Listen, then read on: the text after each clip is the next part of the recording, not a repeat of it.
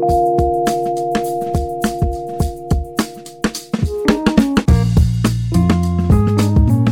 everyone, this is Matt Anderson, and you're listening to the Proximity Process Podcast.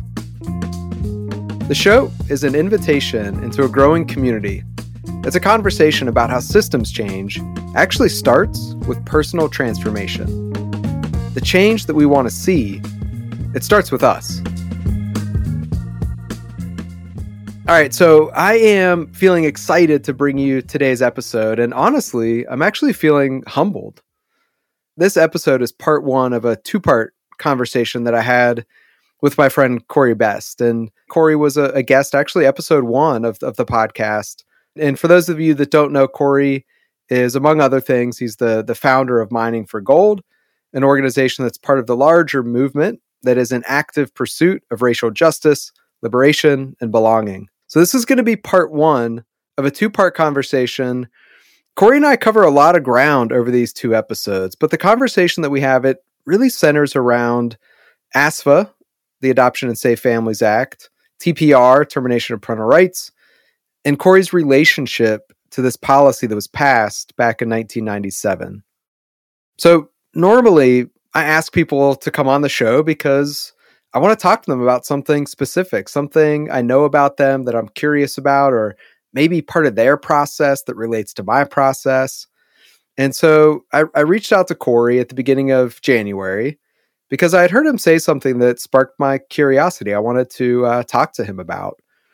And so Corey and I hop on a phone call. And when we were talking, he says to me, Matt, I have a completely new understanding of what freedom means to me.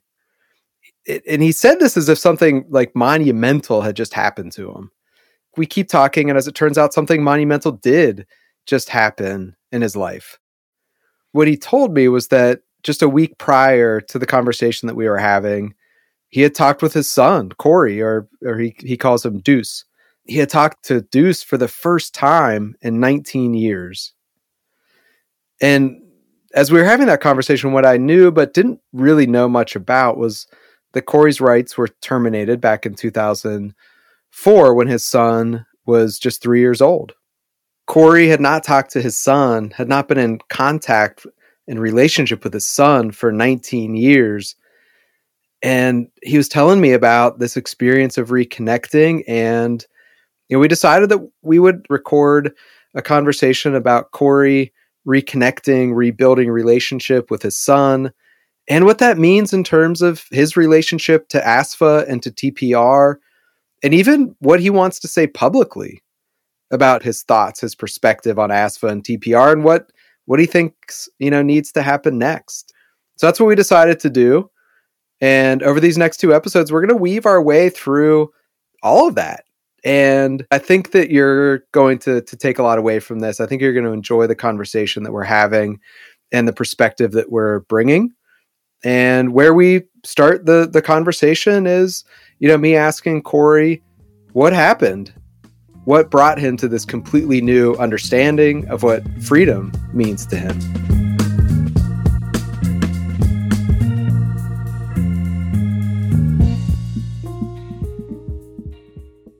We had a call on January 10th. So just like a few weeks ago. And so we we talked and you started the conversation from a place of like okay, something monumental just happened. and you said to me something to the extent of, Matt, I have a completely new understanding of what freedom means. So what what what had happened? Let's start there. What had happened that led to this this new understanding of freedom? Oh, Matt, you know, when I uh, when we spoke on you said January 10th.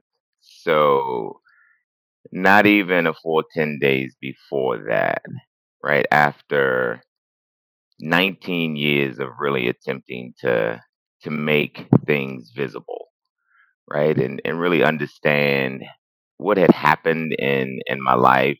And this has been an ongoing journey, right? Of of really self-discovery and discovering that in the in the world that I lived, certain things have have happened.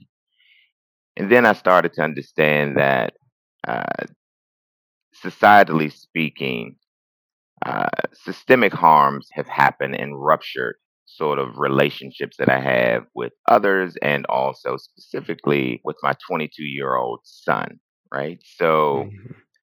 so this is a this is a 19 year journey that sort of it, it, it took a different turn.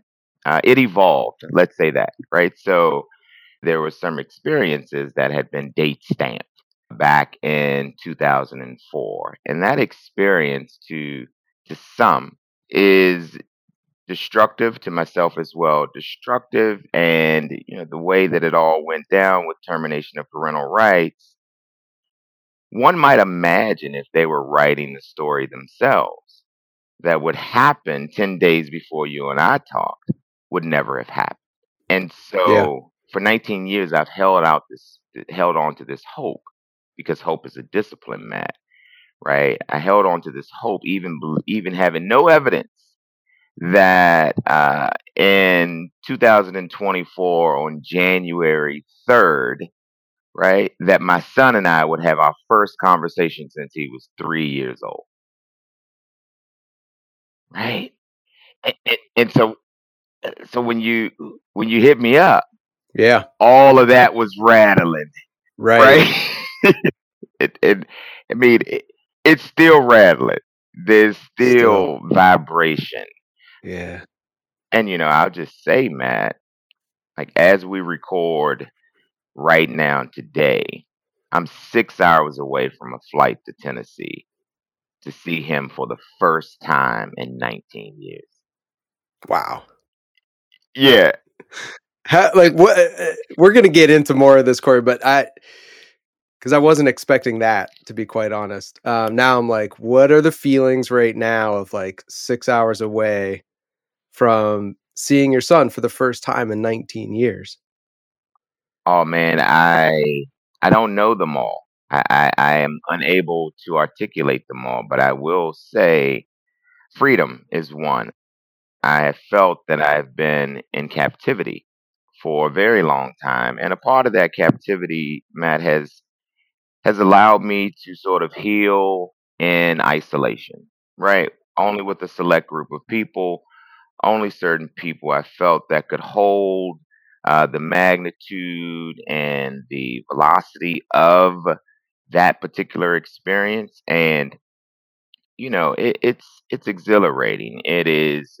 Uh, there's a lot of fear, right? There is caution because I want to go in fast and you know all these things and there's also the unknown right i don't know uh, exactly what the script is to parent a 22 year old after 19 years and you know there's a there's a nuance here the day that we talked that's the same day he found out that he was adopted so so my hope and my plan, right?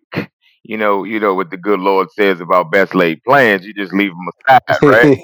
But my my right. plan was to have this conversation in a familiar way, meaning his adoptive parents, Mm. myself, him, and this coming together. So there are a lot of uh, unexpected ebbs and flows in this. What are we? You know, just a month away. But I'll say, Matt, that where I am as far as e- emotions, it's really understanding that I I'm able at this point in my life to to really speak with him, love with him, connect with him from scars, not wounds, right? So so I don't have uh, I don't have a whole lot of animosity any longer about what happened to me, right? So there's no guilt and shame there, and, and I'm not having this Right. when I say guilt and shame, there's no guilt and shame about uh, being the type of parent that ever did anything horrible to my son because that's not my story, Mm-hmm. right? Uh, you Mm-hmm. know, if you if you let the legal dependency system tell me otherwise, then I would be out on the street right now, never to to return to humanity and have been thrown away from society. And that's what I felt like for 19 years. That was the attempt to me, and that attempt shows up in many ways today. So I'm having this conversation with you, not only because I'm I'm just stoked and excited about life, Yeah. right? I have been that, but I'm I feel liberated. Like there is there has been a a chain removed, right? Yeah. That that isn't holding me back from understanding a fuller story, right? A, a a richer story, one that is steeped deeply in in nothing other than than love. Um, so there are lots of truths that I have uh, tried to examine over the 19 years, and when I examine those, Matt, it, it goes back to something that we often talk about, and that's you know why do we attempt to punish people in the way that we do through terminating parents' rights? And that, you know, you, you, you said a lot there. And one of the things, though, that I'm kind of picking up on is this, you know, you're not carrying guilt and shame. Right. And I think that's, I think that's really interesting. And I'm not surprised by that. But, but if, if the dependency court was right about who Corey is as, as the man, as the father, as the human, then you should be carrying guilt and shame because you're a bad person if they're right. But they're not. They're not right. They weren't right. And so you're not carrying that guilt and shame because that's not yours to carry. Yeah, yeah, you know, so when I look at it through the lens of of pain, Matt. yeah. So let's just start with with pain. So we've all, to some way, in in some way or another, caused pain, and we've also, in one way or another, been wounded, right? Yeah. And for me to hold on to guilt and shame would not have allowed me to heal and stand 10 toes down on the strength in my own uh, Mhm. humanity. And so what I mean exactly by that, and I, I want I want us to to really understand not only the legacy of America, but that, that there's always been judgment and criminalization on people who systems or courts deemed did something wrong. Right? There's always Right. been that.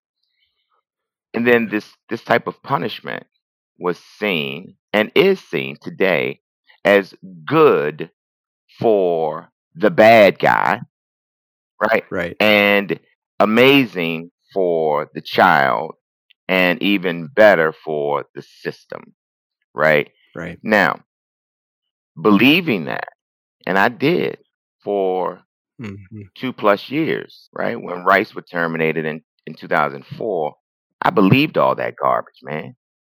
I, I, I believed the rhetoric. I believed stories that I didn't even know were being told about me. And so I consumed that.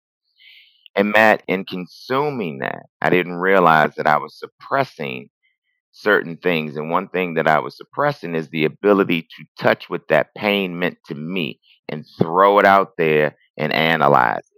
Ask myself the hard questions. How do you feel about this? What did you really do? Look at yourself in the mirror. Like putting myself through an own boot camp. Like, and that shit was hard, right? Because I'm, I, I got peanut gallery in my head, and that pain, Matt, was dirty. Mm, It Mm, was yep. dirty. And lonely in a sense. Like I, I'm, I'm imagining you in 2004, 2007, like yeah. Dealing with that stuff kind of alone, which is, and maybe that's not true, but that's one of the things I think about with like, okay, termination of parental rights. I had a, a foster parent say to me one time that I have no use for this mother. Mm. So I, I want to let's let's go there, but I just so we can kind of illustrate it a little bit what I mean by dirty pain. Okay. So in 2015, 2016, I was working in the legal dependency advocacy space. There's a mom who I'm like the parent partner on her case. And this is back in the day before things were institutionalized. So like the judge would let me like sit and advocate for the parents, right? So mom, long story short, mom is facing TPR trial. They're gonna make a decision that day. And her attorney and the mental health therapist attempted to say you have an opportunity to surrender your rights. Now, when they said that in the hall of the courtroom here in Florida, that brought back all of these memories because that same Mm. question was given to me, right? And she looks at me and she says, What should I do? And I said, Ah, I can't, like, I, I, I can't tell you what you should do, but mm-hmm. I'll tell you what I wouldn't do. Mm-hmm. And if I were you, I would be doing exactly what you would be doing. I'm just telling you that it was impossible for me to surrender my rights. Like I told her, they have to come and just snatch them. Like they gotta take it, right? like, and so to, to kind of metabolize what I mean by dirty pain, what were some of the things that you thought, heard, witnessed, even listened to being said about people who were uh, facing termination or who had actually had their rights terminated? And I think that the audience will under, understand what I mean by met- metabolizing dirty pain and turning that into clean. Yeah. Let, let me let me put it in this context of so serviceability, something you and I talk about a lot. What's serviceable to the system? Well, I think if we if we look at the system from the perspective of a this is super crass, but I think it's real, right? As a as a commodities business. And the commodity that we're we're trading in is children. And that's some dirty pain when you're when you're sitting in the in the seat that I sat in and when a foster parent is saying I have no use for this mom, there was no termination. It was still reunification. That was still the goal. So we're not at the point yet of termination of parental rights. Who has who has more power? Whose voice has more power in shaping the outcome of that case? This mom or this foster parent?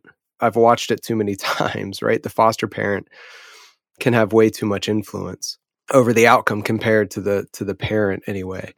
And so this is the pain that that I'm feeling that I didn't fully even understand at the time is that I have responsibility over this foster parent's perspective on some level. I recruited this person, I trained this person. You know, I I set up an opportunity for this person's interest to be met. The interest is to grow my family through adoption. And so if that's my interest, then this this parent is in the way of that interest. And that's I think that's the dirty pain that I feel, I guess, is I'm facilitating in the interest of that foster parent an outcome that is going to be the destruction of that parent. So, you know, that is, uh, I, I appreciate that. And I think that's, that's a real nice way of being politically correct, Matt. But, but at the end of the Mhm. day, 1997 ASFA didn't just appear in 97. It was always a legacy of things, right? So just, just quickly believing that me in Black Body in Orange that day in 2004. The institution and the structures, this institution that is known as child welfare, Matt, up until that point, for whatever reason, I had trust in the legal system, even though I had been battered, bruised, taken advantage of by police officers and never had an outcome that was favorable for a human being when I appeared in anybody's courtroom, right? I get that. But at the same time, there's some things that I have been that have been drilled in me up until that point, man. And that thing that was drilled in me was I believed the same system that was oppressing me. I believed in their expertise. I believed that they knew better than I did, Matt. Hmm. That's the kind of dirty pain. I believed a bill of fucking goods, and they were Right. all lies. And so that's what I Hmm. mean by dirty pain. Now, that's dirty. Clean means I held on to that for three, four years into 2007. Now, those those three years was my attempt to never touch what that pain felt like, to push it down. Just like you're saying, parents are perpetrators. Somewhere along your journey, Matt, you're starting to touch and unmask. See, this is the this is the beauty of clean pain. Yeah. Your experiences, the things you've said about parents, the things you've allowed to be said, those experiences don't go away, man. Right? They're Right. there. But when you don't acknowledge them, like I had to acknowledge, my position w- grew into, oh, wow, I'm seeing something totally different now that I'm ensnarled in this institution that doesn't fit, right? And then eventually I started to realize, hold up, I'm not a piece of shit. Wait a minute, I'm not even a criminal. Hold up a Right. second. I didn't even lay a finger on my child. So I'm starting to see because I believed that these people could come in and tell me how to do things. And there's this message. If you are just like me, you'll you'll make it out of this system. You'll make it into Hmm. reunification. You'll do these things. Well, I had to tend, Matt, to to those kinds of wounds. And when I tended to those wounds, I was able to metabolize and really understand, okay, now I must do something with this, right? And for a period of time, there was this uh, overcompensating, right? So, so it, it, racism has done a, a doozy on us, man, because I didn't know. Let me put it like this: I didn't know then that people didn't think about those things because I believed that people cared. Then at the time, Matt, in 2004, I didn't know what the outcome was. I had met ASFA. I didn't even know that I was meeting ASFA. I'm gonna be perfectly Right. honest with you. I didn't know. I didn't know I was meeting this this law who had just got out of diapers, right? I didn't know. Right. Yeah. so so there's a there was a lot to to like try to discern and, and piece together and it was all you, you mentioned you mentioned alone uh for a period of time that's what I felt at least. Yeah. I don't believe I was though, but I, I, I that's what I felt. You know what I mean? Sure. So I want to um I want to take us way back, Corey. So we've we've we've set we've set some stage here in terms of the, the conversation. Um and what this what this is really getting us into. But I, I think that because we've talked about this in different ways before, Corey, but for your experience of the judge, right, who terminated your parental rights, pulling from memory, right? Did that did that judge know anything about the man, the human, the father, Corey, in in that decision making process, right? And so that's part of what we're up against here, just the pure lack of humanity. So, just that that being said, I I want to go back to where it begins for you. I want to take you back to 614 G Street Northeast, all the way back into to DC, where where you're from.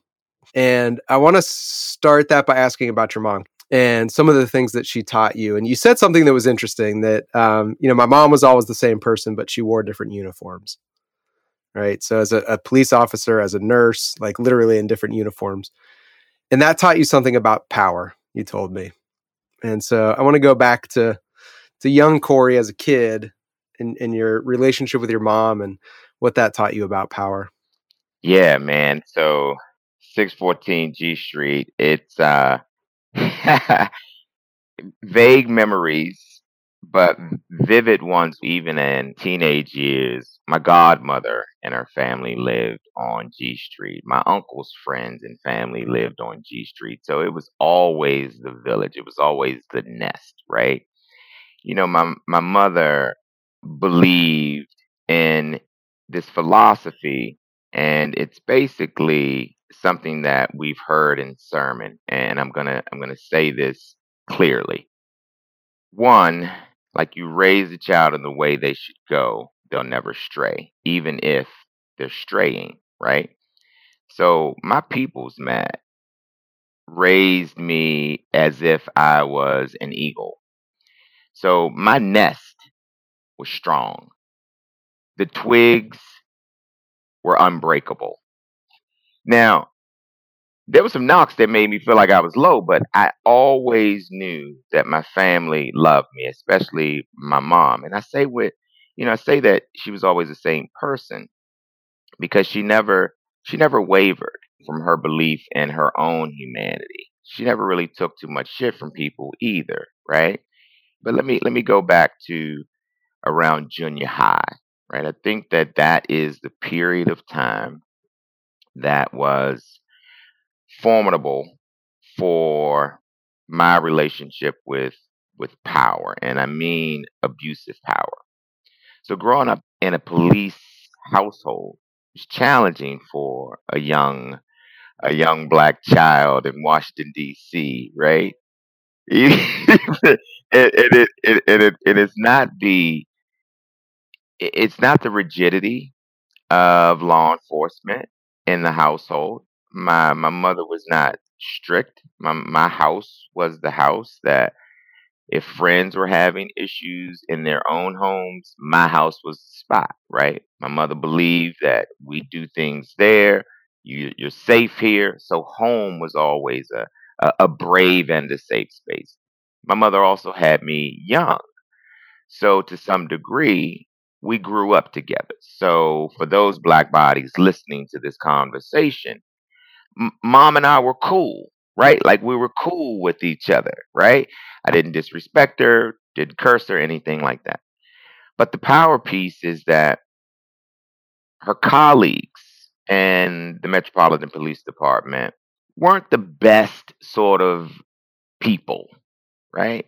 So there's talk like you hear when you were in the, the foster industry. There's talk about dehumanizing young black men, how they deserve certain treatment. And these things hit me hard because as a child, these are my peers they're talking about. And you got to understand that the, the societal context we're dead smack in the middle of the crack e- epidemic. And we know what was being said about young black urban youth, right? Right. So there have been there were 'Cause What what year is this? Sorry to interrupt, but just just to locate us, like as as you're a, a young teenager coming up in DC. What I don't want to age you Yeah, too much here, Corey, just but just ask now what what hey, years are we talking? I, I'm 50 and I'm I'm telling you, Matt, I said I was born on high. I'm 50. I'm good with that. I am yeah, good with that. So this is the late 80s, late '80s, early '90s. early 90s, right? So DC was being seen as something that was not so nice, right? Held Yeah. held a couple of crowns, unfortunately, of murder capital of the world, this, that, I mean, of the nation. So all of that was happening, right? Yeah. And I noticed the differences in rank. So there were white shirts and there were blue shirts. And I had to write an essay in uh, eighth grade English class. And I wrote an essay about white and blue shirts. I wish I had it to read today, right? I never knew that that was going to be a, a pivotal moment in my life. But something was happening in my environment that stuck with me, and that I, I came to school with that. And I wrote about the power differential uh, between the ranks. The, the lower ranks seemed to do whatever the white shirts wanted them to do.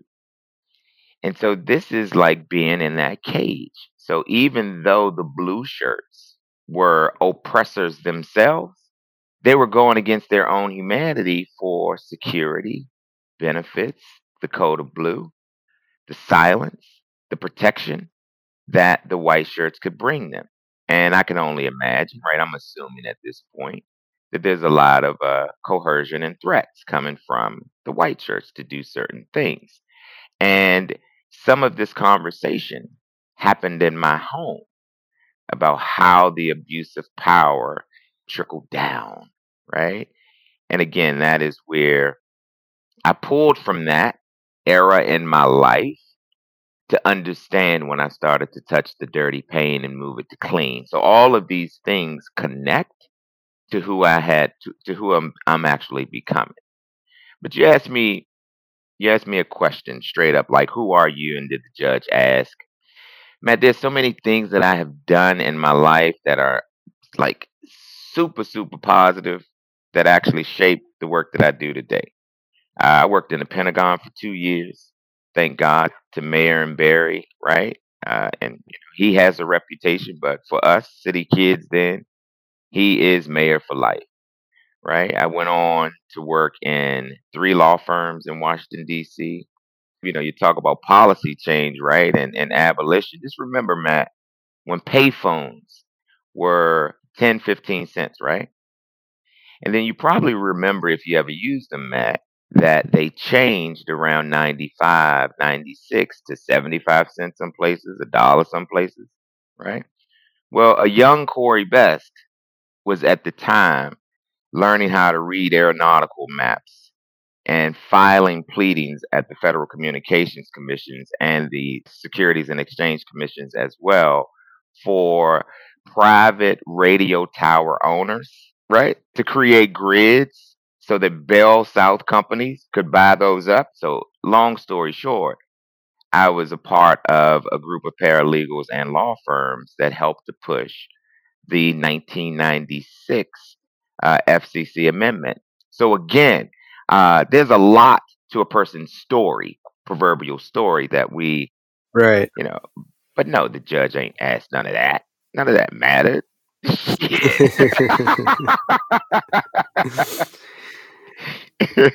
yeah, exactly. I mean, and and and why should it? Why should it? Right? Why should it? It, it was used pulling from memory, right? Right. Yeah. Exactly. But then, yeah, it's interesting, Corey. I mean, I I don't know. I don't know these things about you, and and I suspect you know people that you interact with, you know, these days in your they don't know a lot about like where did where did Corey come from? And I think this is, you know, not to move into a different topic for too much here, but you know, I know one of the things we've talked about and that you talk about is this idea of lived experience. Right? And so there's there's something here that's coming up for me around you know, well, if if the importance of what Corey brings to the table is his lived experience, we're still probably pulling from memory and we're not understanding the the full story of what Corey's all about, where you come from, and and how you how you move in the world, that's a miss, right? Yeah, and it, it's a mm-hmm. it's a mm-hmm. huge miss, and I have uh, I have rejected that because none of us are or should be seen as tokens, right? I believe that there are mm-hmm. no experiences that are that are not lived, and in many ways, they all shape uh, the work that I do to really understand the institutional harms that are continuing to, to happen to people, including myself. So, for me to even share the, the, the snippets there, Matt, it's for a purpose, and the purpose is not for anybody to come to me and say, "Oh, I didn't know that happened. I'm so sorry about that." Save your sorries.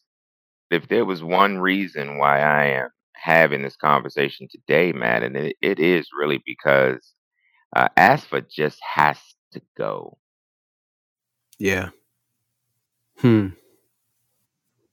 So let's we're going to definitely get into that, and whether we get into it in this conversation, you know, we've talked about doing maybe a series of, conver- of conversations here, so that we can really unpack what it means to say ASFA has to go. So Adoption Safe Families Act.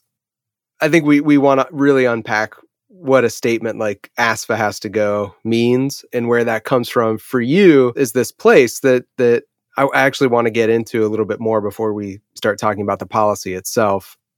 ASFA is passed in what 1997, I think, and so we've just been sort of hitting some of the, the highlights of, of early life Corey, right?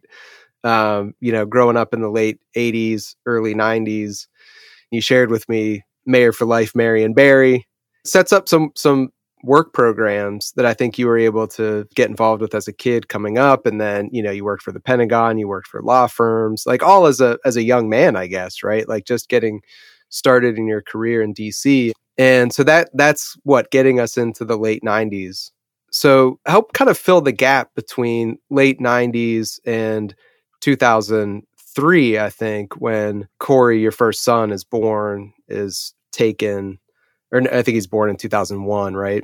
Yeah, yeah. You know, I I, I do appreciate this line of inquiry because it, it connects to like habitually being able to to pull from and also unmask what was happening in my life through certain time periods. Why might they have been? And so in the early 90s, I left the law firm in 96. So I went to culinary school. Okay. Yeah. So I'm I'm I'm a certified chef, Okay. right? I didn't know that either. So I worked in and around the city for catering companies and uh, a couple of restaurants and hotels. And I also, because of the connections at the law firm, I worked for some corporate catering companies and was able to help facilitate some of the the gigs that we got. So I've always been uh, a person, Matt, that valued relationships. So from 95, 96 to, to 99, life for me became a lot more challenging. And, you know, it was not no substances involved or anything like that. I think it's I think what many people do know is that I'm approaching 17 years of sobriety in June, right? So my thought process, because to me everything wasn't going well in my life, so I believed that if I if I left DC and changed, you know, took my little culinary degree to a mecca for food, right?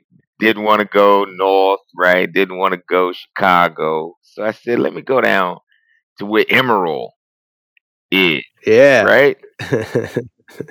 So I go, I carry my ass down to New Orleans. was he already a thing yet in the late 90s? yeah, Yeah, man. He was. Yeah, he's He was. He was the king back y- y- then. again, man. You know, people experience certain things you wouldn't like. I watch Food Network more than I watch ESPN in the '90s. Like, that- like Yeah. that's a love. That that's a thing that I Yeah. can do today, uh, and just love it because I don't have to come home smelling like shrimp. I'm a huge sports fan, but I probably watch Food Network more today than I do ESPN. Yeah, and so So I'm, I'm with you on all that. right? Yeah. So I wanted to go to New Orleans and I wanted to learn some staples and I wanted to understand the culture. I wanted to understand Mm. Creole culture. I wanted to understand what was happening in New Orleans, you know, Louis Armstrong, Treme neighborhood, all of this rich culture and beautiful blackness was really calling me because I'm also steeped and have been steeped in in that revolutionary plight since the 70s and born on 614 G Street. I mean, I'm block and a half Mhm. from from the race riots, right? So all of that is a Mm. part of my legacy to stand again on an on a nest that's built on high. I never internalized racism to a point that I felt that I was less than anybody in this world based on how my family raised me. It was when institutions got involved that I started to question my own uh, abilities in life.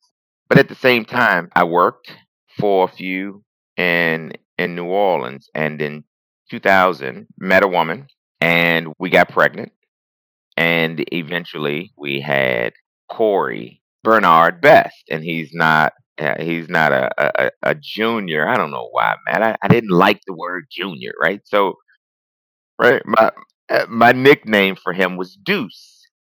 It's uh, Corey the second, right? Deuce. And, and you know what's what's also interesting? In 2001, Corey was born, and I was 27. And Matt, what's bizarre is that I envisioned as a young kid that I would have my first child at 27. And this was envisioned and it wasn't like 100% planned either, right? So to, to have Corey at 27 also meant something to me. That was 102401. So we raised Corey for three years of his life. Can I ask you about that that day actually? Because now now I'm curious, right? So Yeah, you always envisioned having your first child or having a child at 27. yeah. So on that day that Corey comes into the world, it happens, right? Yeah. So I wonder, just going to that day, what you what you remember of it, like what what was going on for for you? What were you what were you feeling that day when when it happens at 27? Can you can you just wait another couple of days? Like oh really? Like, oh, like I'm not I'm not ready. what? what? You've had 27 Right? years, What? Corey. What just broke? What happened? right? I, like honestly, I remember the day like it was yesterday, right? And uh, we're also talking a, a little over a month since 9-11, Mhm. right? Wow. And so uh, that was, I mean, truly a happy day, like just filled with with joy and pride, and uh, cut the umbilical cord. I mean, I was there for the Mm. whole for the whole thing, Yeah. right? Yeah, I mean, it, it's it's something that.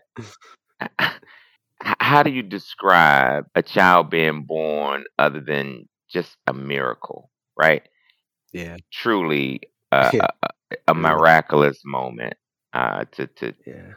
that's that's the least. You know, I uh, so when when he was born, uh, you know, we were experiencing poverty, but it wasn't anything that again systems hadn't really like impeded my thought process to to Okay. I mean, law enforcement and all the other institutions, I, I knew where they stood, especially in New Orleans, Louisiana, right? I had a clear understanding of what they Mm. thought of me, right? I got that part. But an institution to, to come in and derail and change the trajectory of one's life was foreign to me. It was foreign, man. Right. It was it was truly Yeah. truly a foreign concept to me. I, and, and now I know in retrospect for a lot of reasons. I, I know that I've gone to school with kids who are in foster care and who have been adopted, but there's some shame and secrecy there. We don't just broadcast that. So I didn't know a lot of that about it coming up as a as a child. But um, so Corey, healthy, happy, didn't go without anything, and then 2004 happened, January 3rd, going into the morning of January 4th, 2004, removal happened. You know, what was um, also hard to to witness is that so I was being arrested for a warrant. I thought that I was just gonna go to jail. So I I mean there's there's so much more to to that experience, that moment. But I remember that day being escorted to the squad car. And you know, and I'm thinking that okay, I'm I'm I'm going to jail and that's not cool, but it ain't the first time, so I'm I'm cool. But then, right? But then so the officers go, I didn't even think about this until you asked me that question. White shirt come, right? Yeah. Huh. right? White shirt come. And Yep. and uh he goes upstairs. I'm still on the corner in the car. And next thing I know, Matt, he was coming back downstairs and he handed Corey over to the officer in the passenger seat of the squad car. That was the transport. So we both went away in that same squad car. And I didn't know what was going on at the time. It just felt like super prickly and that this was something that I had no preparedness for. So I asked them, you know, hey, let me, can I give him a hug? Right? They told me where they were taking him, right? But they didn't let none of that happen.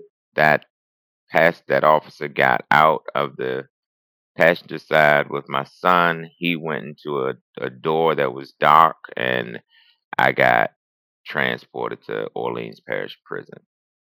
And so that was, like I said, January 4th in the morning. And then by December 10th of that same year, Judge Ernestine Gray was terminating my rights. And six of those months I was incarcerated. So the reason for termination was lack of contact. You know, this is a again, like I said, I I met ASFA in in 2004, but I didn't know how vicious that young law, right? The the law was young, what seven years old. I didn't realize you you had this 12 to 15 month arbitrary timeline then. Um, so, you know, I, I'm sure people have a lot of questions. Well, what was happening and what was the reason for removal and all of these things? Well, I was incarcerated for six months. I had no ability. They didn't come and transport me to visitation, right? They didn't bring him to the jail. Uh, I had a crappy attorney. The only time that I was transported from jail to anything that was court related, dependency court related, was for termination. And there must have been dependency court hearings in between those 11 months, right? I mean, it's not removal, December 10th termination hearing, but never were you brought in to be part of any of those. No. And when I got arrested the day of the night of removal, I was released within three days, right? I was released for that charge. Then there were, let's go meet the caseworker, let's go meet the investigator. So I got interviewed about things. I uh, went to as many visitations as I could before I was actually arrested on another charge, right? So, so it wasn't like he was removed and I stayed in jail that whole time. That's not how that went down.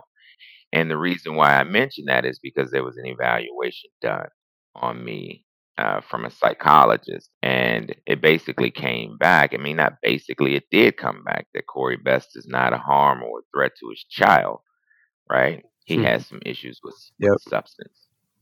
Yeah. And I'm sure the other thing that people are wondering about right now too is just Corey's mother at, at this time, because obviously, well, I don't know. I mean, I assume that both parents' rights were terminated. Yeah, we both were in orange. Uh, both rights were terminated. But you know, man, I think that you know, talking about this, this and both here, like there, where I am as far as what what I do for freedom today as a lifestyle. There are other leaders in this ecosystem that's sort of doing the same things. And I say that because there aren't any heroes in this environment, Matt. But I think it's important to go back to something you said, Matt. And that was uh did the judge know this? Right? And while I was in front of her.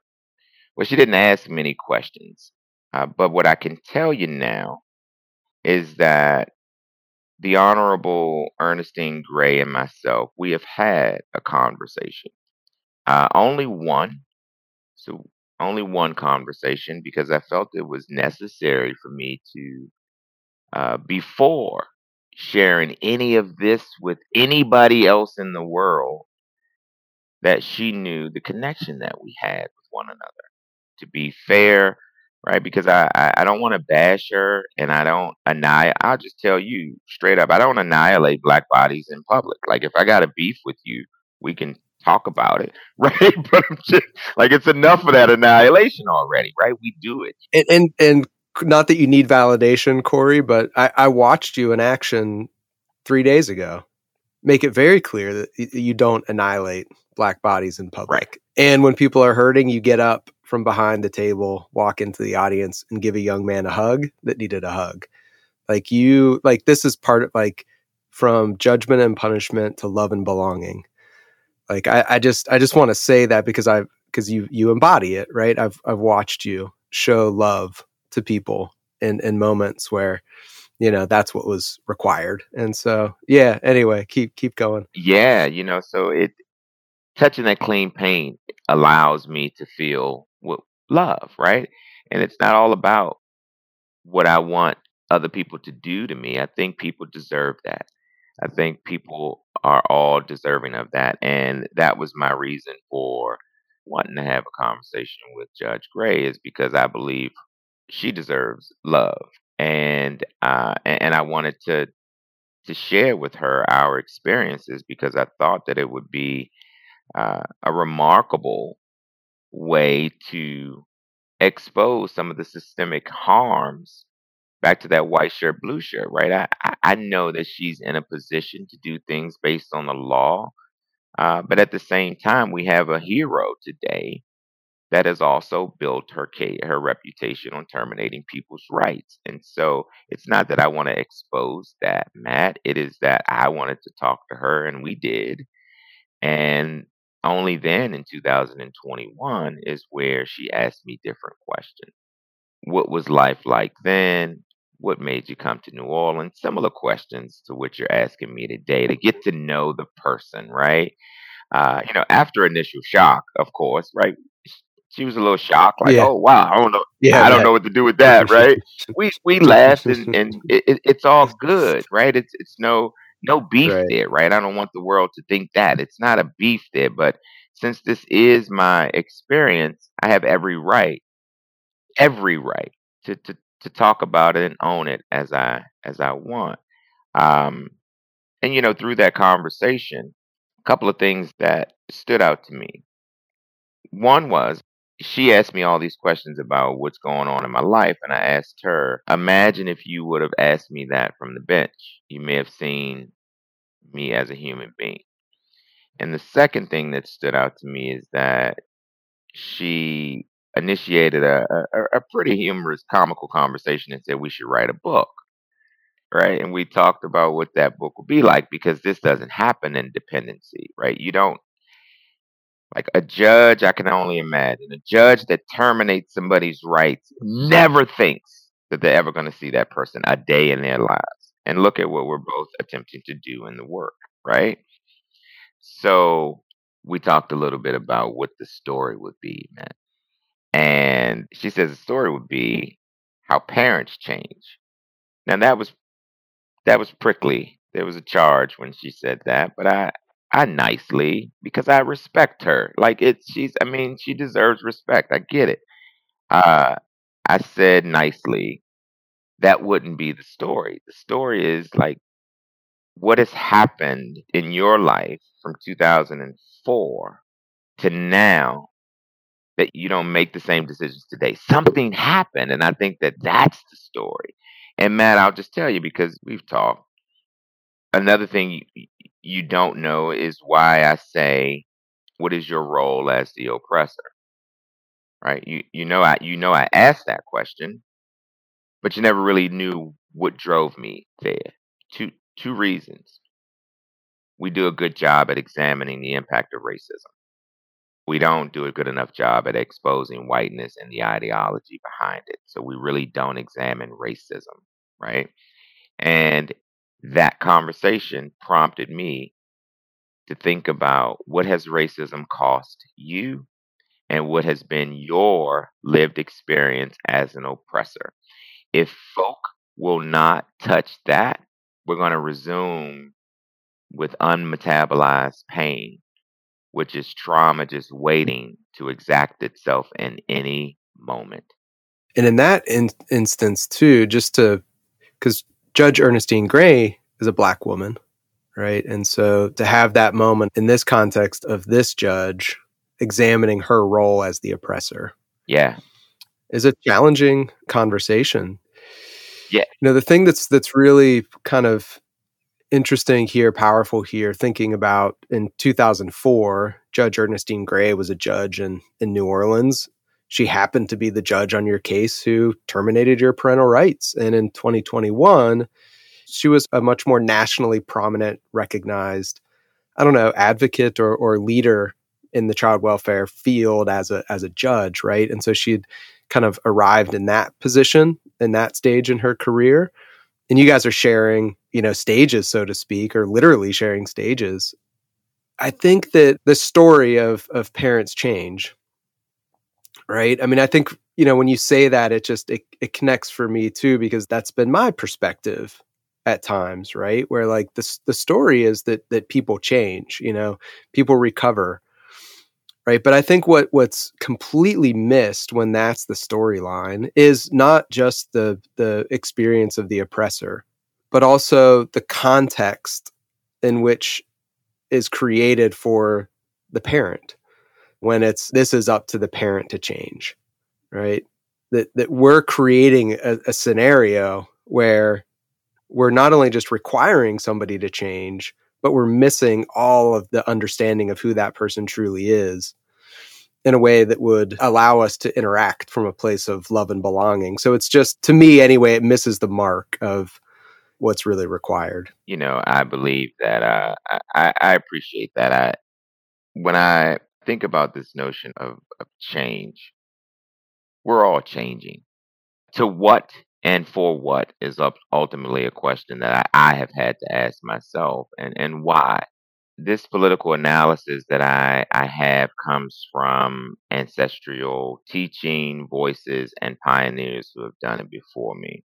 It requires me to know myself in this institution, in this arrangement, and it requires me to see one, myself and others, and also how they're arranged, right? Now, there's a risk to telling yourself the truth. James Baldwin says that you're going to have a conundrum that you face, and there are going to be some consequences to you telling yourself the truth. Those consequences are going to make you do something different. Now, I believe that Honorable Judge Gray and so many others have done some of this work on their own but they haven't revealed the ugly secrets of what made them want to change, how destructive these decisions were on their morality. Because if these were humane decisions, no one would want to change. But the way that we're constructed right now, Matt, you don't want to risk a reputation of being a hero in this space to come back and say, oh, wow, I've done some really horrible things. And we know as human beings that we have.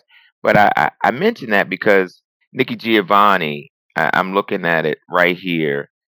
She says, Matt, if if you don't understand yourself, you don't you don't understand anybody else. So if you don't understand your role as an oppressor, right? You realize that you're always going to be unable to to to really unmask the ideology in which you move. So when you put this weight on uh, the parent, the bad guy, the criminal, the person to, to come back into the environment and talk about being an ambassador for for change. Yeah. Well, that's a deflective strategy and a distractive one as well because you put that person under the microscope. Sometimes you take credit for that change, right? Yeah. And and the the way that that always goes down too, right, is that we want to bring Corey back to have Corey tell the story of how he changed. Right. Because then it just fits the narrative that storyline is all about that parents change, people change. And I think that the proximity process, the reason that we have these conversations is to get at the point that this has nothing to do with Corey on that on, on some level, right? That this is about me. This is about Matt. This is about Judge Gray. This is about change starts with me, right? That I have to understand what's happening to me, what my story is, what my truth is, what my contributions are, what my participation is. What am I, like you say, Corey, what am I saying yes to? And if I'm saying yes to the narrative that Corey has to change, that I'm completely missing the reality that, but I'm the one that's doing the harm here. There's no bravery in that, right? I mean, if you go back to what you, you, you said, why did I leave DC? I left DC because I believed in environmental change. If the environment changed, then therefore I'm gonna be good. Man, right. all of that, all right. I did for those years was just say that you got to change and not me, right? right? Now, at the core, Corey's my behaviors changed. I have remained the same. My behaviors changed. Yeah. Right. I, I, I've changed the way I move. I changed the way I think because I tried it the other mm-hmm. way around, Matt. Right. And I think that mm-hmm. this is what happens with positional power. We believe we can think our way into better living. But damn it, you got to live your way into better thinking. That's right. Because Yeah. the mind is filled with memory, Matt. You got to let the body help you repattern yourself into better thinking, period. Yeah. And there's something too that you're making me think about with this this idea of pulling from memory, right? Like so so in the context of you standing in front of a judge and your rights are about to be terminated.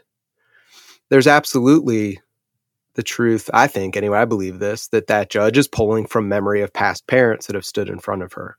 But she could also say, well, this isn't about Corey changing, this is about me changing. And what would it look like for me as a judge to be a different type of person here? Like, what if what if this judge was pulling from the memory of, of who Corey has always been? Corey came from this nest on high. Those are those memories are, are there, legacy memories, right? That go back before you were born. And let's pull from those memories of, of who of who Corey is. And that requires a judge to come from a very different kind of orientation because we're built on judgment and punishment. Corey did something that I'm here to judge. That's where Corey starts and stops. Right? And so now I have to I have to I have to punish because this is this is the way the system works, right?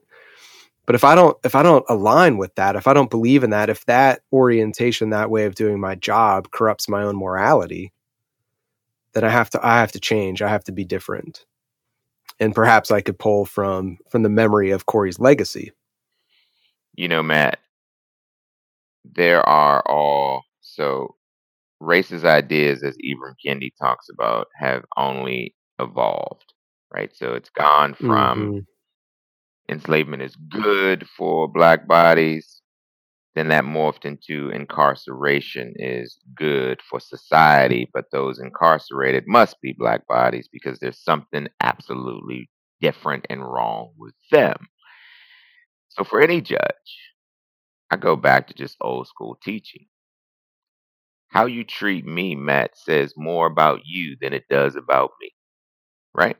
So for 19 years, and a good chunk of those 19 years, I believe that I was being punished.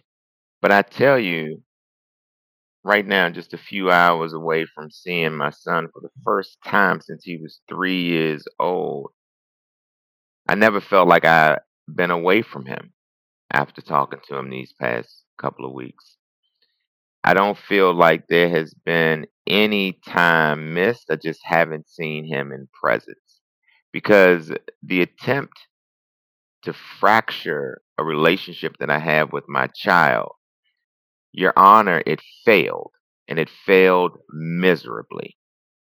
The courts, the adoptive parents, they have had an ability to curate a lie, Matt. So you hmm. have a child now that's 22 years old.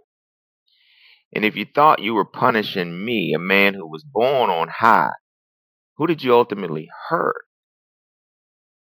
Right? No physical contact. But Matt, all of the spiritual contact, all of the emotional contact, every way that I've learned to behave differently, to think differently, will and has touched my child. I hear it, and I have no questions about why it happened because it was supposed to be happening. Dorothy Roberts talks about shattered bonds. Those are physical bonds being shattered. This relational bond that I have with my child is unbreakable. Unbreakable, right? You know, it's not about who's better or who's worse, but man, this this ideology and thinking that you have some type of magic to just punish people and Yeah. destroy their lives. It's corrupt thinking, right? And it and it it's not true, It's not true. It's That's not what I, true. it's not true. Right. right? Because love and belonging transcends the physical realm. Right. Like let's let's just take it to a place that I, I a very spiritual place. If whatever you believe, like however you're oriented, right? Love and belonging transcends. There's a connection that we all have, and a father son connection runs deep, right? But that connection has nothing to do with laws. It has nothing to do with the physical realm. It has nothing to do with the, the existence that we have from birth to death, right? It transcends all of that. So you and your son belong to one another. You and your son are connected from before he was even born, before you were even born, really. Right. Right. That will exceed the Corey's physical expression on earth. I, I I think that's my belief anyway, to take it to that place. And and here you are now on, on the on the precipice of being able to, after 19 years, to connect again in the physical world because that's important. That matters. Yeah, you know, You know, but but yeah. it, it, it's it's deeply spiritual. Without going too deep into that, I, I also look at it again, Matt, from a historical context. Through the attempt to throw me away, there has been fractured relationships that now, right, so the the institution of racism and how the courts are constructed, it has only again shown itself to create traumatic environments for individuals like myself and others to be strong. The only thing I know how to be right now is strong. Uh, the only thing that families and parents who have gone through these experiences like me get to do is do more fucking work. More work on the repair. More work on the tending to the wounds. We have a 22 year old, my son, who has made me a grandfather, right? I have a two year old granddaughter who I'm going to meet in a couple of hours. And through this attempt to destroy and throw me away, they've also given a message to the adoptive parents that it's okay to lie to this child for the rest of his life. He doesn't have to know who this guy Corey Best is because what we're going to do is throw him away. We're going to erase this birth certificate and he's going to be yours. A bundle of light skinned black joy for the rest of your life. And so you have a child right now who is sort of vibrating from the fact that the people he thought were his parents all of his life are not. And for the Judge Gray and others of the world, that shit is just not okay. I'm strong enough to deal with it, so this ain't about me no more. Because I have learned through the institution and this ideology that I, I, I'm good for stuff. And you talked about commodities, right? I'm good to do work. That's all I'm good at, right? I know how to work. I know how to stay strong, but that's not all I want to be good at. And Matt, these are harms that not one piece of evidence can come back and say, I'm the common don- denominator in this one. Not one piece of evidence can come back to say that I'm the one who knocked this domino block over and made this happen. This happened because of somebody and a compilation of somebody's decisions to say that that young man in orange right there is not worthy of being seen as a human being. He's not worthy. And even if I had done something destructive to deserve, and I don't think anybody deserves to have their rights severed. But even if the court has some type of scientific evidence to say that you deserve this one, I, li- I now know from my 22 year old son, it didn't matter what the hell you did. It's my story, and I should have known about it the whole time. Yep. I think that um Drastic fail when you think, I Right. mean, it, it- it's, it's like the death penalty, Matt. Like I Yep. felt like for 19 years I got I got shot with the hot shot and I survived it. hmm, So how do you come back from the civil death penalty? The only way I know to come back is to ask people to come and join me so this shit don't happen to other people. that's right. And I I think that that's a, a place to pause for now, Corey. Let's let's pick up on a couple threads here, right? So you're gonna you're gonna go meet meet your granddaughter, right? Yeah. Granddaughter. You're gonna go meet your granddaughter for the first time. You're gonna you're gonna you're gonna see your son for the first time in 19 years. You're gonna you're gonna meet his partner, hmm right? Like man, like this is to yeah. be a good weekend. Yeah, it's going to be is. a good weekend. It, it is. So I, I I think we should pick up with how that all went and why you want to ask other people to come along for the ride of we should not be doing this to people. ASFA has got to go, as you said. Let's pick up on those two threads, but let's let's hit the pause button here and and uh, I appreciate you, Corey, and I'm excited for you for this weekend. Yeah, I'll let you know what's happening, man. I shoot you a text, a couple of pictures. Yeah, please, please do, please do. Yeah.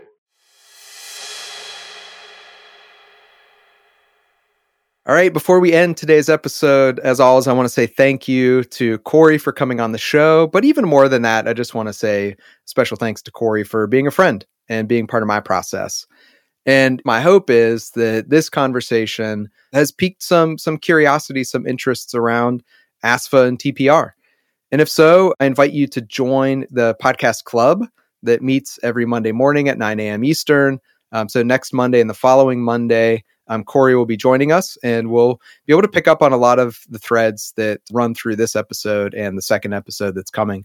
So, um, as always, you just go into the show notes and of the the podcast, you'll see uh, my LinkedIn page there, and just just message me on LinkedIn, and I'll get you the link to the podcast club, and you're always welcome to join us every Monday morning.